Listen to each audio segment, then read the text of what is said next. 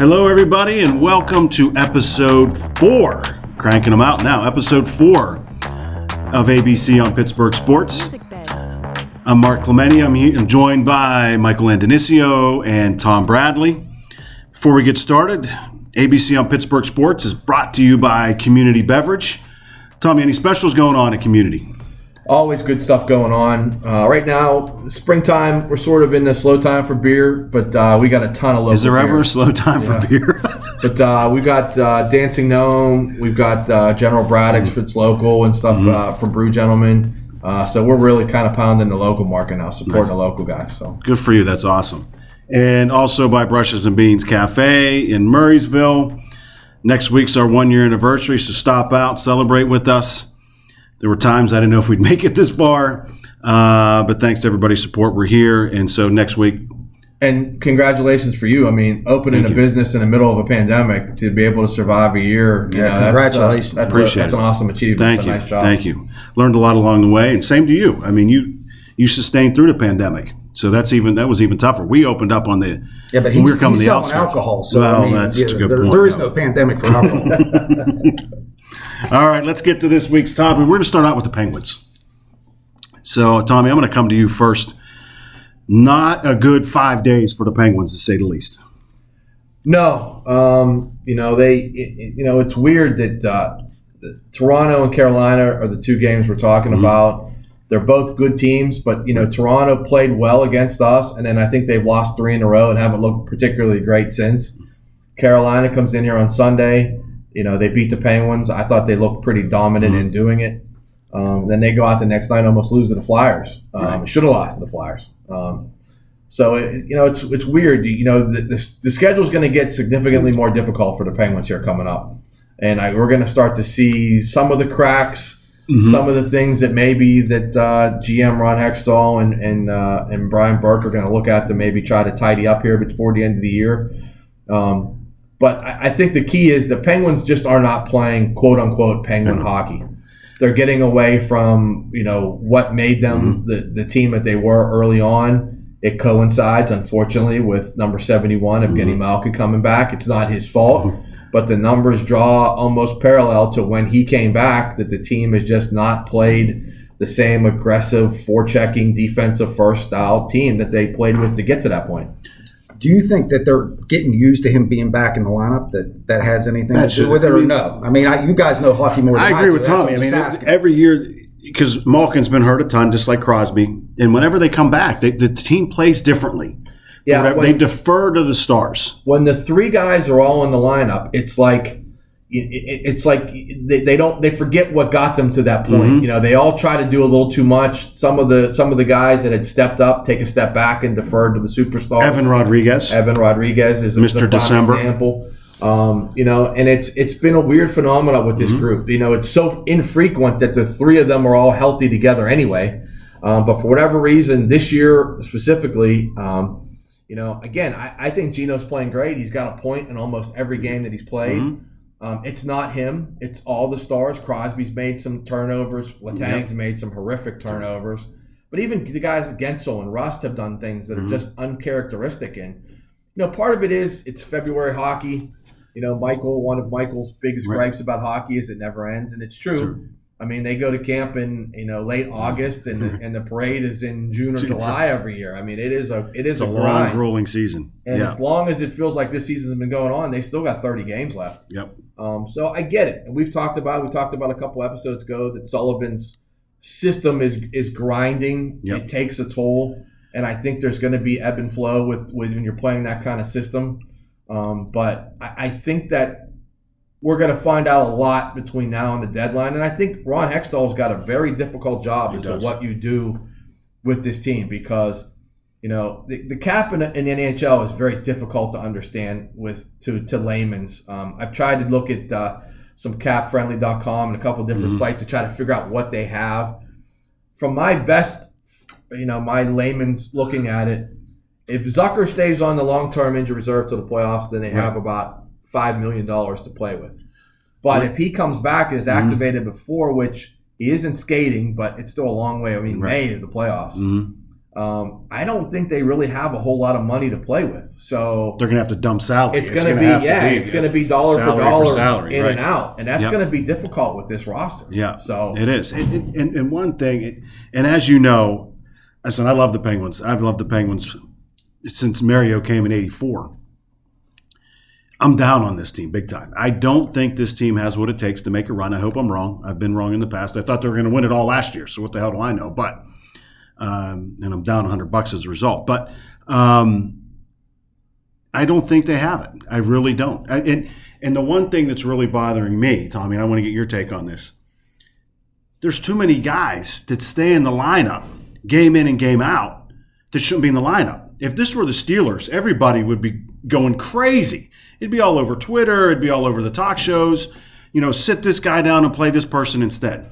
Right? You have Drew O'Connor. He's back. He's healthy, and he looked pretty good when he when he played. You have Zohorna. You have Nylander, who uh, with great trade. It's looking like for Lafferty. Um, we haven't seen him yet. Why are we still seeing Aston Reese, Simon? Uh, pick somebody. Uh, you know, Kapanen, right? I mean, that's sacri- I mean, but Kapanen is not playing well. He's Mister Get to the blue line, spin around. I mean, he's been playing awful. Sit him down. Give one of these younger guys a chance. If we remember back in 16 and 17, a huge reason why they won is because here comes Rust, here comes Guentzel, here comes Kuhnhackl. There's young, fresh legs that could play Sully style and could play it very well for 60 minutes into June. Why aren't they doing it? it's one of the confusing things about Sullivan. You know, when he came up, the first couple years that he was up, um, when he was their coach, and, and mind you, he came from Wilkes-Barre, so he had these players on their team, so he knew what you had. And and to be fair, there are no Guentzels, there are no Russ, there was no Matt Right. Murray's down in the minors. So you know, when you're bringing them up, you're not talking about necessarily top six guys, but I agree with you. They're young, they're mm-hmm. fresh legs. There, there are things that this lineup sometimes needs and helps with the grind. Mm-hmm. You know, Great for a, point. a system like they play, where they're grinding and they're mm-hmm. forechecking and they're skating like it is, to have 15 or 16 guys that okay, out of those six or seven are locks, but the bottom five are in- interchangeable. Rotate those guys through a little bit. Right. You know, get some fresh legs, especially stuff when you're playing three and four nights or, or back-to-back nights. You know, we worry so much about the goaltender. We have to change the goaltender because they can't play two nights in a row. Well, why do we have to dress a third or fourth liner both back-to-back nights, especially when they're, you know, a dime do- a dozen? right. They're not guys that are doing anything. Rotate them out, keep them fresh. But one of the things that, uh, that, that Sullivan just doesn't do is he, like even coming off these two games where I think, you know, Toronto game, I thought they looked flat. I don't think I think they came off a, an emotional high off the 500 goal game for Crosby, coming back against the Flyers. You go to Toronto, you know, it's a stale environment. You know, they're under you know Right, 50, COVID yep. restrictions still, and I can see coming out flat against that. But you know, the Carolina, you know, you're giving up goals twice in nine seconds. Mm-hmm. Um, Carolina, to me, looks like the team the Penguins want to be. Yeah, They're fast. That's exactly They what I said when I was watching the lines. game. They're Mm-hmm. well coached. They had good goaltending. Yep. Um, And that was their backup goalie, by yeah, the way. and they look faster than the Penguins. The Penguins didn't look like the like the Penguins in this. So you know the things that I've been looking at is the lines and and where we're going with this. Mm-hmm. So again, I don't necessarily agree that this is the way to go, and I'm going to say some stuff that I know you're going to want to reach across the table and smack me. But I'm looking at this strictly from the fact of how Sullivan's coaching, what we have available to us right now, and the the 12 guys that he seems to be playing with. He doesn't, you know, there doesn't seem to be any. Even if we think Right. that O'Connor, Zohorna, um, they they cured up, they called up Bjorkqvist today Mm-hmm. because Aston Reese missed practice, um, but I don't think he's going to get in the lineup. If you're talking about the 12 forwards that you have right now, um, I think one thing that they got to look at is breaking up the Crosby line. And I know that that's sacrilege because that's the one line that works. But the Right. problem is, your work the, the regular season doesn't matter. We're working to the playoffs. Right. So what are we going to do come playoff time? Yeah, agree. And I don't think they can make any moves without trading salary for salary. So if somebody's willing to take a Kapanen or a Zucker or something like that, okay. But other than that, there's just not going to be a significant acquisition, in my opinion. So if you take the eggs that you got and you start moving them around, I think you have to break up that line because one line's not going to work. And I don't Mhm. like Carter playing with Malkin. He was brought here to be a third line center. So what I suggest or what I think is sacrilege, and I would be I've literally walked out of a Penguin playoff game once because this guy was still where I'm about to say to put him, is I think you take a look at Dominic Simon up on the line with Crosby. And here's why. Yeah. Uh, the fourth line and, and with Boyle and Aston Reese Mm-hmm. and Simon, Simon has been noticeable. He has. He's been. I, agree. well. I agree. He does the little things. He well. wins puck battles. He's Well- able to cycle well below the goal. Yeah, I mean, he does a lot of little things well. And if you put him on a line with Crosby and Guentzel, he doesn't have to score goals. He has to do the little things. This isn't fantasy hockey. This isn't a fantasy football team or whatever. You're not collecting hockey cards. You're trying to build a team. So how can we make this team better? Well, I think you start with pairing up. I, Sullivan's always been a big guy on pairing guys. Yeah. So I think you pair up Crosby, Guentzel. You pick up Malkin and Rust. Mm-hmm. Those two always play great together. Carter and Heinen, Mhm. and eventually Blueger and McGinn. yeah. And then you're you're just mixing and matching the other four. So what I would do is I'd put Simon up there for now. hmm Um, Zucker on the second line when he comes back to play with Malkin, and Rust. and Rust. I, li- I'm not slapping you. And then you've got Carter and Heinen with Rodrigues or somebody. Mhm. And then I think the fourth line should be Blueger, McGinn, and Boyle. What? I really think Boyle should be the 13, would be Mm-hmm. He's the played 12 well, forward, and yeah. Aston Reese should be in the bench. So I have no argument with anything you said there. I think it all makes sense.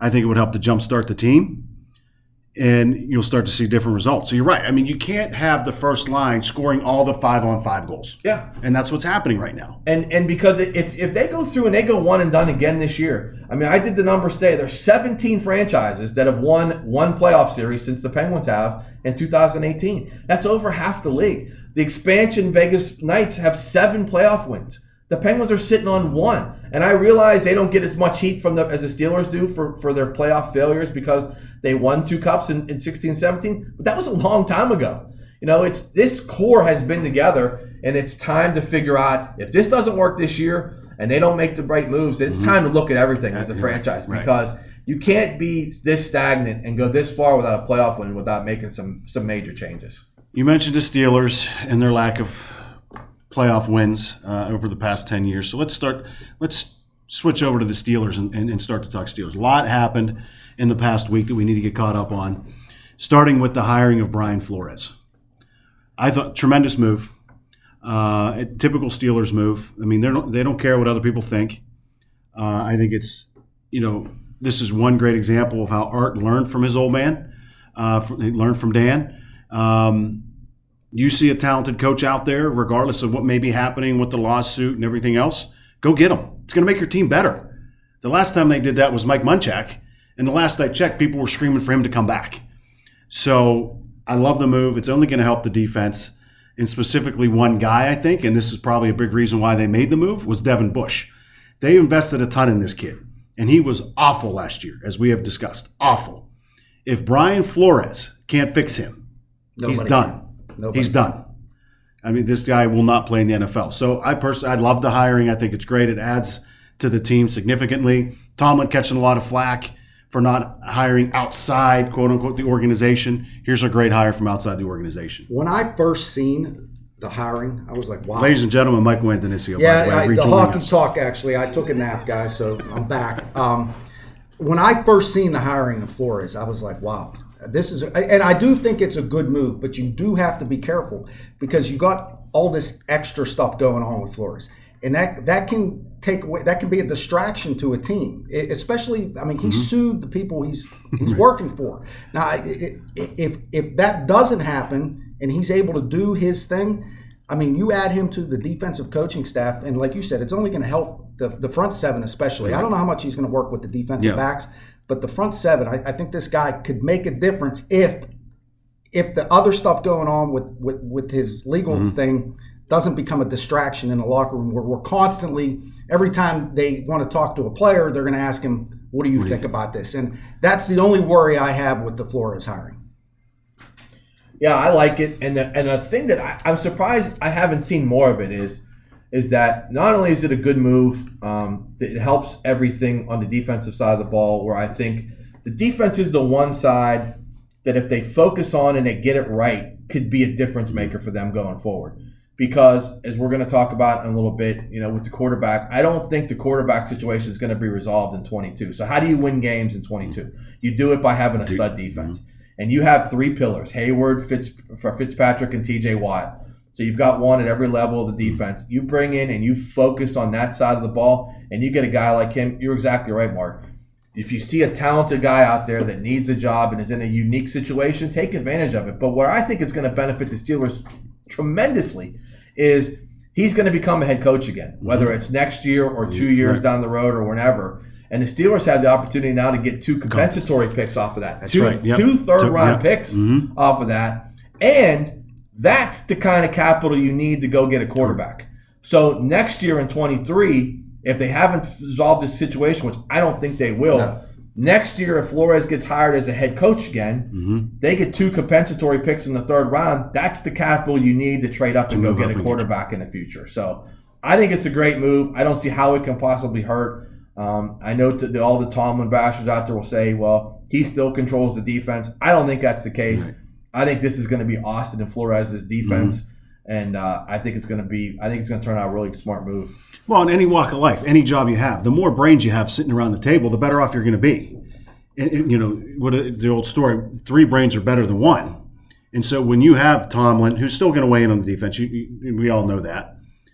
Well, Austin, who's a great, yeah, it's his pedigree, and he knows it very well. I mean, if he was a defensive coordinator, he'd be the best defensive coordinator in football. And now Flores, good luck to opposing offenses because they're going to be able to scheme out the ass and, and really come up with some some great game plans to really utilize the assets that they have. And I couldn't agree more, Tom. I think this offseason is all about building up the defense, and we're going to get to that, as Tommy said, in a minute. But if they can, they have the money to do it. We've talked about it. This is the year they finally have the money. If they go out and they sign a middle linebacker, right, or draft one, and I think that's where they're going to go, but I'm getting ahead of myself. Um, you add a defensive line into the mix for some depth. You sign Witherspoon in an, another corner and figure out the, the Terrell Edmunds situation. You're going to have a really good defense, especially with those three minds behind it. I, I I love the Flores move as far as like I said, you're you're adding a guy that is a head coach in this league and a good one that should have never lost his job. Like I said, the only problem I have is the. Right, the distraction, the possible. distraction Yeah. side of it. And i- if there is no distraction, like you Tommy said, two second or two third round Round picks. I, Yeah. I mean, if he takes a job next year, Right. there's your capital. Right. So Yeah, good point. And of course, the other news of the day, so to speak, Kevin Colbert gave his annual uh, State of the Steelers address to the media, and a couple notable items came out of that.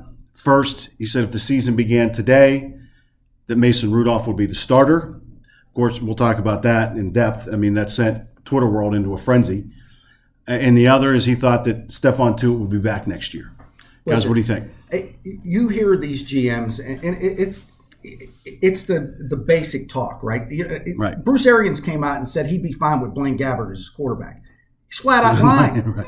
He's not okay with Blaine Gabbert being his quarterback, and Colbert's not okay with Mason Rudolph being his quarterback. Now that may be the only option that they have by the time the season starts. He has to say that because he's the only quarterback on the roster. So what's he going to say? Well, what I found interesting is he nobody up to this point has endorsed Mason as the starter. Even the sheriff, Mike Tom, he, Tomlin, when he came out at the end of the season, said all options are on the table. He did not say Mason Rudolph was going to be the starter.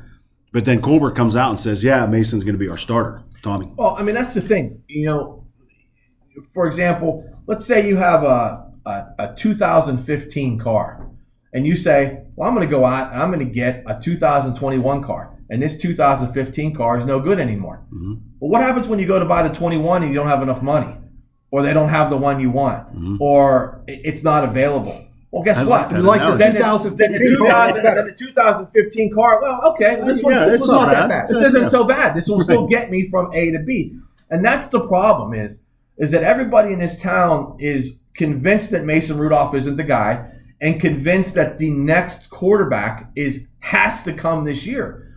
Well, what if there's not one available? Because where I sit today, Aaron Rodgers Russell Wilson. That- Yeah. That's not going to happen. It's a pipe dream. Mm-hmm. The next guys, the Jimmy Garoppolos, the Derek Carrs, are- Mitch that, are, that yeah. are that are possibly that are traded for that are, are slightly realistic. The Steelers, if they trade for those, are giving up assets that they need to build the rest of the team. So then you get down to the Mitch Trubisky's and the Jameson Winstons and the Marcus Mariotas that are free agents that might cost something, but are they significantly better than a than a Mason Rudolph? And I don't know that they are. They they might be, but mhm. they might not be. So I think the quarterback that's going to be for the next ten years isn't in this roster. I don't think it's in this draft, and I think that the the Steeler fans are going to have to get around the idea of 22. You have the money to, and and to build up some assets, fix your offensive line, fix your defensive line, plug some of the holes. If you get really really good on defense again, and you fix your offensive line and you got Najee Harris and, and Freiermuth that can run the ball and have a short passing game with a really good defense, that can get you somewhere in mm-hmm. 22. And then once that season's over, let's take a look at where we are. And if we filled a lot of the holes that we have now, now you can start playing a little bit mm-hmm. with potentially a couple extra third round picks, with potentially some compensatory picks if they, you know, if they get for anybody that, that leaves this year. And then you're 23. Maybe the quarterbacks, the free agents are a little bit better. Maybe the draft is a little bit better. You don't have to, and you're not just anointed the next guy because okay, we need one. That's not how it works in the NFL. Right. Yeah, no, I, it, all great points by both of you. Um, I'm going to say something, and, I firmly believe this based upon what Tomlin has said, what Colbert's saying. Everybody's saying the offensive line needs rebuilt. I'm telling you right now, they feel like they probably have four or five pieces. They still love Kendrick Green, right? Colbert said it. He said he lost the job because of injury and he's going to get another shot next year. Dotson hopefully will take football seriously, work out, be in shape when he shows up. There's your left guard, right? I think they're gonna whatever Trai Turner or some other spare part will will play right guard. You have Dan Moore, and then they'll sign a tackle. I don't think this is going to be an overwhelming overhaul of the offensive line. I think one, two pieces. That's it. They're not. I think what the fans think, in, as it pertains to the offensive line, and what the organization thinks are two totally different things. Well, you guys obviously watch the Steelers more closely than I do. From what I seen last year, I, I- I don't see what you're. You, you know, I, I think they need more than one more offensive line. I- that's just personally. That's Right. how I feel. I think so too, but I'm just saying I, I don't think that's what the Steelers feel. Well, I think that Moore is going to be a starting tackle, and I think Dotson's going to be a mm-hmm. starting guard, and I think that Kendrick Green is going to be in the mix. Mm-hmm. I think that they're going to. I think they're either going to draft a tackle and sign a center because centers are usually a little bit more uh, economical and be able to, or one of those two things. I think, but I think three of the five are already here. Yeah. I think they're going to sign. I think they're going to sign or draft a center and a tackle, and then I think the depth pieces they're going to improve. You heard Kevin Colbert saying his in his thing that he wishes that they had maybe one more veteran lineman because you know Michael and I were talking about this today. Linemen on both sides of the ball are like starting pitchers of baseball. Mm-hmm. When you think you have enough, get go get more. And I think that you know they were probably one or two offensive linemen short this year, and mm-hmm. I think they were one or two defensive linemen short this year. And I think that that's something that they're going to address heavily in free agency. Yeah. Okay. Interesting. So talk, talking about the line, let's let's go D line, right? And this will be the first of our series. We're going to look at who's available coming out in the draft on, on the defensive line. We're going to go position by position, and we're going to start with the defensive line. Horrible last year, absolutely horrible. Now a lot of it due to injury. However, they were terrible. There's a reason why the Minnesota Vikings gouged them. There's a reason why the Detroit Lions gouged them. That defensive line sucked. Um, they didn't take any pressure off the linebackers, and certainly that's not an excuse for Schobert or Bush. But the defensive line's got to do a better job of swallowing up blockers, and they were terrible last year. So let's start talking about D line. Well, to finish your point, it's a trickle down effect. You know, if you fix the defensive line, the linebackers, whoever they are, Yep. are going to be better. a little bit better. Right. And if the linebackers are better and Mm-hmm. can make tackles, and that means your defensive backs are better. You know, people complained last year because Minkah didn't have the big plays that he did. Well, he that's because he was essentially playing linebacker last year.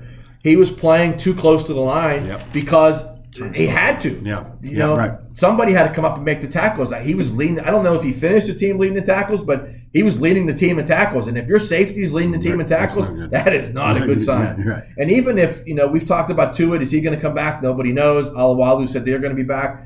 You have Heyward, who's 33. Mm-hmm. You have Alualu, who's 35, and you have uh, Tua, who I think at the beginning of next 20. year will be 30.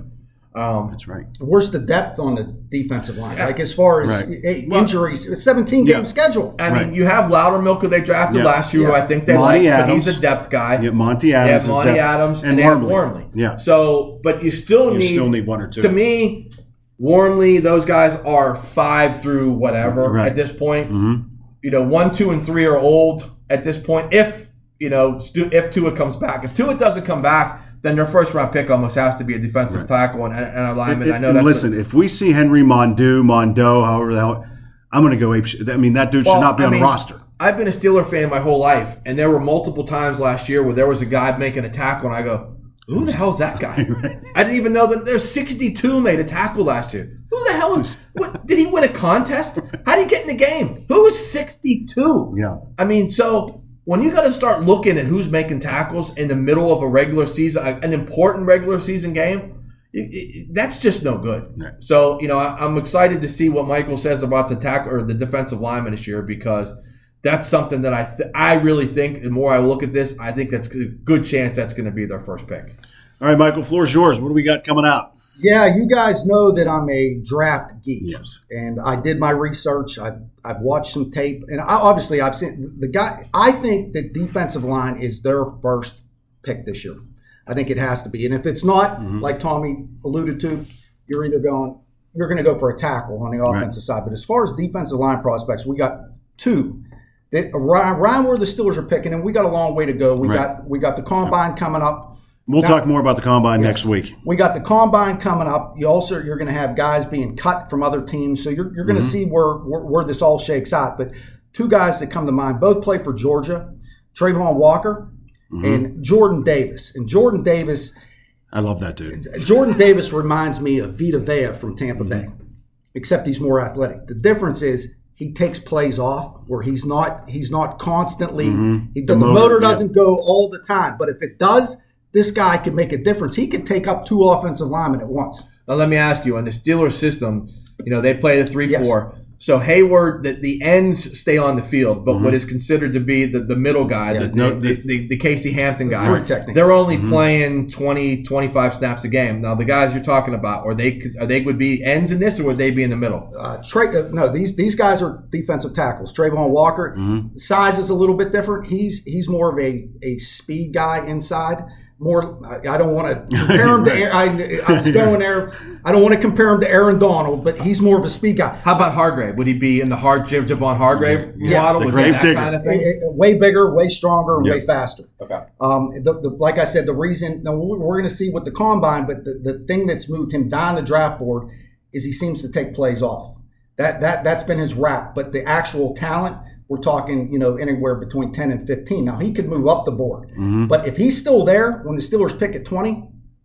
I, I, I, that, that's almost a no-brainer to me. I mean, you're fixing a whole bunch of things at one time. Like you said, if you can get that that defensive tackle in that three-four to take on two offensive linemen, that frees up linebackers to make plays without having offensive linemen on top of them. Now, if, if you're looking for an edge rusher as, as depth a little bit later, and I don't know where he's going to go, but I watched some highlights on Logan Hall from Houston. He's 6'6", 275 pounds, and he runs a 4.5 40. Now here, That's a freak. Now there, now run stop, not mm-hmm. so much, but pure speed rusher off the edge, and you could move him to that outside linebacker position. Stand him up. And you could stand him up, and he can also hold the edge at his size. Um, one of the guys that I saw, and I don't know if he made your list because I see him down a little further in the draft, was the nose tackle from Connecticut. Mm-hmm. Um, He that- blew up the Senior Bowl. Yeah. yeah. that he was one of the I stars of the Senior Bowl. Jones, right? Yeah. he's a guy that's just yep. he's in the uh, the old Casey Hampton big snap Yes. mode Yeah. where he's just a huge man. Yes. Um, that could He's a just kind of people- stand yeah, in the right. middle. Mhm. But you know that's okay for you know 20, Right. 25 plays a game. You know. Yeah, absolutely. With a guy like him, you just worry about the, the competition that he plays. When we're talking about the Georgia guys, Mhm. even even even Logan Hall from Houston doesn't play against great competition. But when you're talking about these tackles from Georgia, these guys play against top. I mean, that's as close to the NFL as you're getting as the Mhm. SEC. And the, the snaps that I watched, and I probably watched about 25, 30 on each of these Mhm. guys. Uh, eh, eh, Jordan Davis to me, I, I fell in love. Now they don't, obviously they were only showing his highlights, not the plays Right. that he took off on the field. But I mean, if they can get this guy motivated for Right. every snap that he plays, I Yeah, mean, that th- dude's the would be a, large That snap. would be a steal. I mean, you want to talk about a monster. I, I, I watched three or four Georgia games this year. And yeah, he's huge and he's noticeable because he's a man among boys, even at the SEC level. He's unblocked. If you try to man him up, no chance of that happening. He's going to swallow up two guys. And what a great role model to put him next to with with With uh, with Heyward. Great point. Yes. I mean, you put him next to Cam, and, Yep. and you say uh, you just listen to everything this guy says Mhm. about how to be a pro, about how to be a Steeler, about how to play the position. That's the kind of guy you put together. And and I I caution everybody out there. I always laugh at these mock drafts that are out already. You know, everybody has the Steelers taking this or that in the first round. Well, what happens if they sign one of those in the first round? So we're going to get into mock drafts in a few weeks, but you know, everybody Yeah, let's let things play out a little the- bit. Yeah, When you, when you talk Yeah. about mock drafts and things like that and what's going to happen in the future, always remember what happens. Free agency comes 1st Mm-hmm. So if the Steelers sign three offensive linemen in free agency, guess what? There's not going to be an offensive lineman in the first Right. round. Same with defensive linemen. Same with corners. Anything. So let the system play out. But free agency first. But I really do think that uh, I think defensive line and Colbert mentioned defensive line as not Mm, right. being a deep draft. Yes, yes. So if you're going to take somebody you These want an impact, early. you're going to Yeah. have to take it early. And it, it, that's why I paid more attention, especially this week, to the defensive linemen, especially the defensive tackles, because looking at free agency, I don't see anybody out there. You know, you're talking Sheldon Richardson, Akiem mm-hmm. Hicks. I mean, Richardson's going to be 34 years old. I- I- Unless somebody gets cut that you maybe want Right. to sign on a short term deal, but I, I think they got to build the depth on the defensive line through, the, draft. Yeah. Yeah, and they need younger. You know, you don't want to go out and sign another 34. No, they have enough And of I've seen, uh, I, I always butcher his name up, so I apologize to his parents, but Ogunjobi or Yeah, Ogunjo- Larry Ogunjobi, Yeah, yeah. the guy from Cincinnati Yeah. is a run stuffer and things like that. But they need youth. They've got the veteran, older guys that, that do a good job. They need to just they need to just pound this with youth. And I wouldn't be I wouldn't be disappointed if they took one in the first round and then took another one in the fourth, Yeah. third, or fourth round because they really need to build up the youth on this on this line. Agree. All right, well, that'll wrap up our Steelers discussion for this week. Let's turn to something new that we're going to do this week. Normally, we have our closing arguments, and we'll get to those. But first, we're just going to do a quick roundup of other things that have have been happening nationally in the world of sports. And Michael, as you know, is a huge basketball fan. So, Michael, let's talk about a little bit NBA All Star Weekend. Yeah, I you, you know the the NBA as far as marketing their product does it better than everybody. Now, I wouldn't say the product. They, the NBA markets their players better than anybody else. The NFL markets their teams better than mm-hmm. anybody else. And Adam Silver has done a fantastic job. I mean, it- the All Star Weekend it, when we were growing up was something that we always watched. Tom's not a huge basketball mm-hmm. fan, but when we were growing up, we were every All Star Saturday night. We mm-hmm. were in front of the television watching the dunk contest. yeah. And this is the thing I think Adam Silver got wrong. He got everything else right this weekend. You know, he, the 75th anniversary team, they introduced every player. They walked out at halftime mm-hmm. of the All Star game. Steph Curry hit 15 threes in the All Star game. I mean, it's just ridiculous. But the, the dunk contest is the crown jewel of their Yes. All Star weekend. And they had three guys in that contest that nobody ever heard of. I was watching it with my daughter, and she said, Who are these guys? Yeah. And it was almost an embarrassment to watch it. We didn't know who Obi Toppin was. Obi Toppin. I mean, you know, Cole Juan Anthony, Toscano. Cole Anderson. Anthony comes out, and his dad comes out of the stands and brings him a pair of Timberland shoes. Yeah, right. His that nobody had Greg laced up, and yeah. it took him 15 minutes to lace them up, Yeah. and then it took him another five five minutes to get one dunk down. It, it, it Toppin winds up winning it by default. I would have taken the trophy and tossed it right in the garbage can. It was an embarrassment. I, and you're right. I was never a big basketball fan, but I became a basketball Mm. fan by All Star weekends and watching what Jordan did and watching what some of those. You know, I remember Larry Bird shooting threes to date me, and Mm. Right. Michael Jordan And Vince Carter with his dunks that you just yeah. couldn't believe. But those are the guys that, for a kid that grew up that didn't even know if a basketball was blown up or stuffed. And I was on a basketball team at you know at, by hostage by Michael by making me do it with him. I mean, I, I wasn't a basketball fan, but watching those guys, you just get so mesmerized. And then after the All Star game, you go, "Wow, what else are these guys doing?" And you watch it for the rest of the year. And, and I'm with you, Michael. I mean, I don't know the NBA like I used to, but when they said the winner of that of the dunk contest, I thought it was a was it a fan contest or was it? Uh, I mean, did they just That would have pull been more appealing Right, to watch. yeah. A- I mean, a I fan- never heard of the guy. And that's the problem is that the stars don't do this stuff anymore. No. It's just a bunch of guys. No, I, at the end of the day, I haven't used that term. Yeah, in a you haven't used it in a while. Yeah. Adam Silver I think it's appropriate needs, in this case. he needs to change the way this is done. He needs to get the stars involved. Listen, the first dunk contest the NBA had, not the ABA, but the NBA, 1984. Julius Erving was 34 years old. Mm-hmm. Do you think he wanted to do that? No. He did it because the fans wanted Right. to see him. That's what everybody came out to see. It wasn't the actual dunk itself. Right. It was why can't LeBron James do a Mm-hmm. dunk contest? I don't care if he's 37.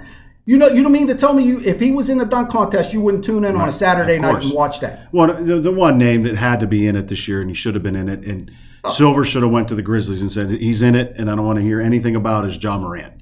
Absolutely, he's the best in-game dunker we have in the league right now. Mm-hmm. If, if he was there, that's must that's must see TV. If if LeBron's in it, it- even guys like Miles Bridges, that Mm-hmm. guys that that can actually dunk the ball. These guys that were in it, I'm not even sure they practiced any of these dunks. I watched the rookie from Houston, Jalen Green. I, I shit you not. It took him 10 minutes to get a dunk done. he, he had a guy throwing the ball off the side of the backboard. It got so bad, Kareem Abdul-Jabbar got up and walked out, right in the middle of it, right in the middle of it. And if this is your crown jewel, you Right. you can do it the whole weekend right, and everybody wants they're there for the dunk contest. And these are the four clowns that they toted out there. It's inexcusable. Sticking with basketball for a minute, and Tommy, I know you want to talk about this, and I have a lot of strong feelings about it as well. The whole Juwan Howard, Greg Gard, dust up Michigan, Wisconsin game, punch. Well, it wasn't even a punch that Juwan threw, whatever he, he did there. Um, Greg Gard grabbing Juwan after the game, timeout, this, but and now you have people. Big Ten commissioner, I believe, came out and said no more handshake line. Possibly. Possibly, right? Yeah. Are you kidding me? Yeah, well, you know, I'm not going to get into a big societal rant here at all, or, or yeah. the state of our world, but you know, this is just another example Mm-hmm. of the problems of that. If we if we stub our toe on anything in this world, we just forget it. Well, it's, we Right. just won't do it anymore. Yeah. You know, as most people know, I'm a huge hockey fan. Hockey for for forever since I've been watching it in the playoffs. At the end of every series, they all line It's a up and thing. they shake hands. You know, and mm-hmm. guys who just have killed each other for seven games and done everything they can to beat them, take their helmets off, take their gloves off, skate down the aisle mm-hmm. at, at center ice, and they shake hands. And it starts with the captain and the coaches, mm-hmm. and everybody does it, and they somehow get through it every year with no real incident. And and the first time we have a little stubbing of our toe or something goes wrong, well, let's just Right, never do it again. Mm-hmm. It's been working for a long time. How about we just stop for a minute and all coaches at every level take a second and show them. Don't hide from it. Show your damn team, hey, this is what happened. This is why it happened, mm-hmm. and this is how we do it better. And learn from it. And not and the learning from it shouldn't be, oh, we'll just scrap it. We'll never do it again. Figure out why we did it and mm-hmm. teach players respect. There's nothing wrong with going after each other and beating the hell out of each other for a game. And when you're done, tipping your hat to each other and shaking hands like an adult mm-hmm. and moving on with it. Right. And that's a part of life too. Yeah, you know, exact- that's you my- don't yes. get a job. You don't go back and punch the guy in the face. You say, you know, thank you for the opportunity. Right. You know, I have competitors in my business. You have competitors in yours. We don't walk over to their store Right. and punch them in the face because they sold, you know, because we didn't get along about something. That's not the way this is supposed to work. And this is the teaching moment and mm-hmm. should be a teaching moment for players and coaches alike and young people. You know, I, I showed my, my son was asking about it. I showed him mm-hmm. about it. I explained to him what happened and mm-hmm. why it happened. It's okay to talk about it and explain why it's dumb. But the reality of it is, is that no, we'll just let's just stop doing it, and that's just such a stupid attitude. It's just it's frustrating. I couldn't agree more, Tom. That, that was my whole thing. It, it's all about sportsmanship, right? We all played sports here. We all learned life lessons from sports, and that's one of them. It's sportsmanship. Like you were saying, Tommy, things aren't going to go your way in life. You can't pout and say, "Oh, I'm never going to do this again." Forget it. You pick yourself up and you do it. And the other part of it, and you mentioned this word too, and this was big. I was talking to Michael about this earlier today. Respect. It's that respect. We're competitors, but at the end of the day, we respect each other for what we do. I'm going to shake your hand. I'm going to congratulate you if you beat me. You know, I'm going to win with respect. I'm going to lose with respect. I'm going to win with dignity. I'm going to lose with dignity. And yes, there were times that certainly wasn't the case. Our emotions, the testosterone you mentioned, is going to get the best of you. But as you said, you learn from it. We all make mistakes. It doesn't mean we have to scrap something. You learn from that mistake and you move on. Yeah, yeah. Juwan Howard, I- I know when it happened, and he, he admitted he was completely wrong. And in the moment, and Mark and I kind of got into it a, a little bit about this. You know, Mark was like, you know, he should have been a better man. You're right. Greg Gard should have never put his Right. hands on him. Once you put your hands on me, now we got a whole different set of circumstances. they both I can understand Howard's frustration. He was trying to walk past Gard, Mm-hmm. and he was going to shake the players' hands. Listen, Gard called a timeout. I know he had his walk-ons on in the game. He called a timeout with 15 seconds left in the game. They're up 14 points. I got a problem with that. I, I don't know if I would have shaken. I, I, What I so uh, Go ahead. we go back and forth. The reason why he called a timeout is he had his scrubbolas in, and Juwan Howard's pressing. so why is Juwan Howard pressing? Well- once again, two wrongs don't make it right. it started with with that. He calls a timeout so these guys know what the hell they're doing. I'm not excusing Howard for what he did, but I can understand. Listen, in the heat of the moment, you know, the season hasn't gone well for Michigan. I'm not making excuses for him. He got what he deserved. You know, they were preseason ranked number three or 4 mm-hmm. There's really a good chance they're not mm-hmm. going to make the NCAA tournament this year. Gard should have just let well enough alone. Doesn't Agree. make Howard being right, right? No, I and agree if with Gard goes into his press conference Right. and says, you know, that was unprofessional for him not to shake my hand. That's but you don't don't put your hands on me. Right. Like I said, th- th- you're, you're talking about a guy that was already high strung, Right, walking right. out anyway, and you're going to put your hands on him. It's going to cause a scene. So, eh, I- like Tom said, we don't fix these things. He got what he deserved. I don't. Did you guys see Tom Izzo's uh, press conference for I- Michigan State the other day? yeah. Tom, Tom's seen it. Um, you know, he he said they asked him the question about shaking hands, and he goes, "I don't know if the president of, uh, of the Big Ten or the commissioner or the president of the United States said it." He goes, he, he goes, "It's a farce." He goes, "Not shaking hands." He goes, "That's that's typical of our society now." Mm-hmm. You know, he goes, "If you whoop my ass." I should walk down, shake your hand, and look you in the eye. Yeah. And- and Congratulations. enough- Great game. Congratulations. Yeah. And, and that's that's not what we're the way society is, and that's why the issue is so touchy right now mm-hmm. because, like Tom said, everybody just wants to. Okay, well, yeah, they got in a fight. Let's not do this again. Yeah. Well, good talk on that. It's come to that point of the podcast. Parting shots, closing arguments, whatever we want to call them. I'll kick us off this week. Social media. I think it's social media is one of the biggest problems we have. We talked about societal issues through this whole podcast, right? And, and I think social media is one of the biggest issues we have in this country. And it's unfortunate because if you look at Twitter, for example, Twitter was created to be a news source, a quick, down and dirty. Hey, you follow the AP, you follow CNN, Fox, whatever it is.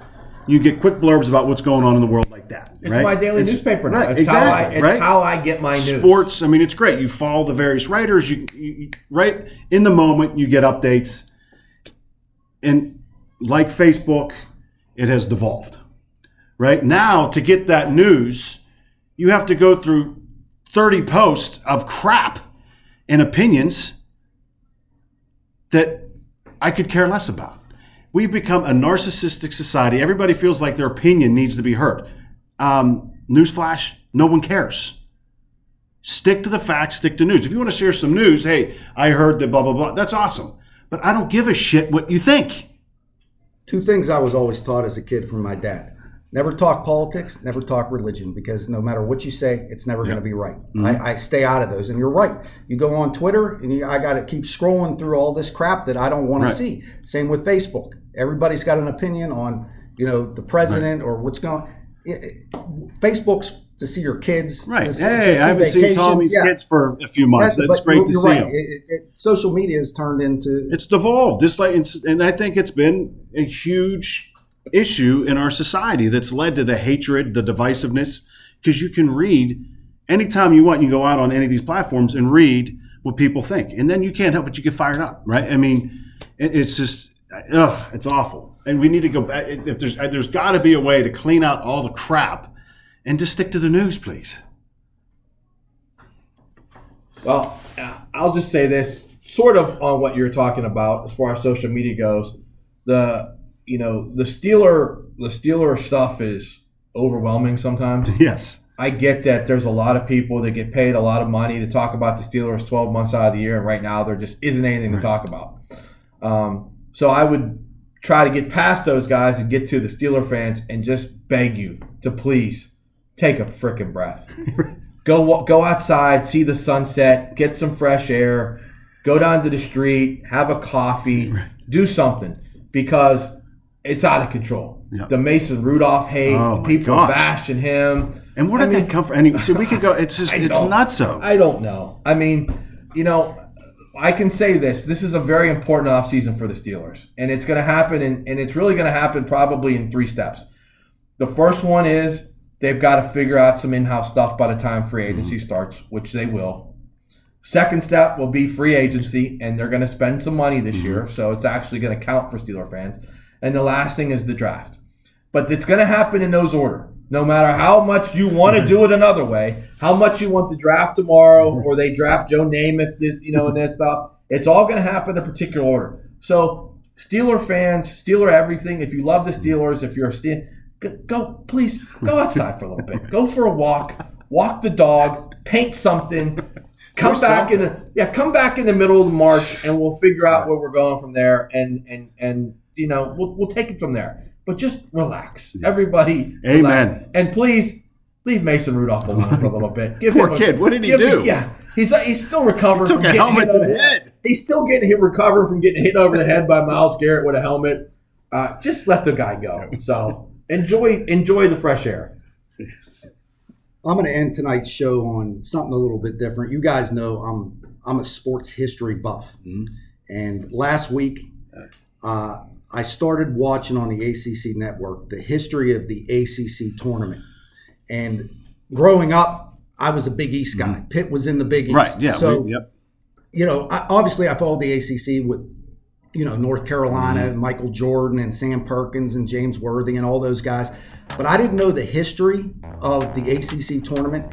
And if you get a chance to watch it, if any of you are basketball fans and like the history of sports, it's a fascinating series. I think it's uh, 10 parts, I believe.